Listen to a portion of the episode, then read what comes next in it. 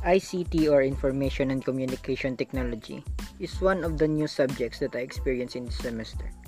ICT helps us as students to adapt in this era and will help us in our future occupations. It also helped us in these times because it connects us even with, within a pandemic. I don't have any contributions to society yet, but I hope someday I will have mine thanks to the help of ICT. It also helped me to discover new things like making an infographics, blogs, and many more. It also helped us to make friends even in these conditions. ICT helped us to connect to each other by using gadgets and technologies. I'm so glad that I was born in this era with with our what's so called ICT.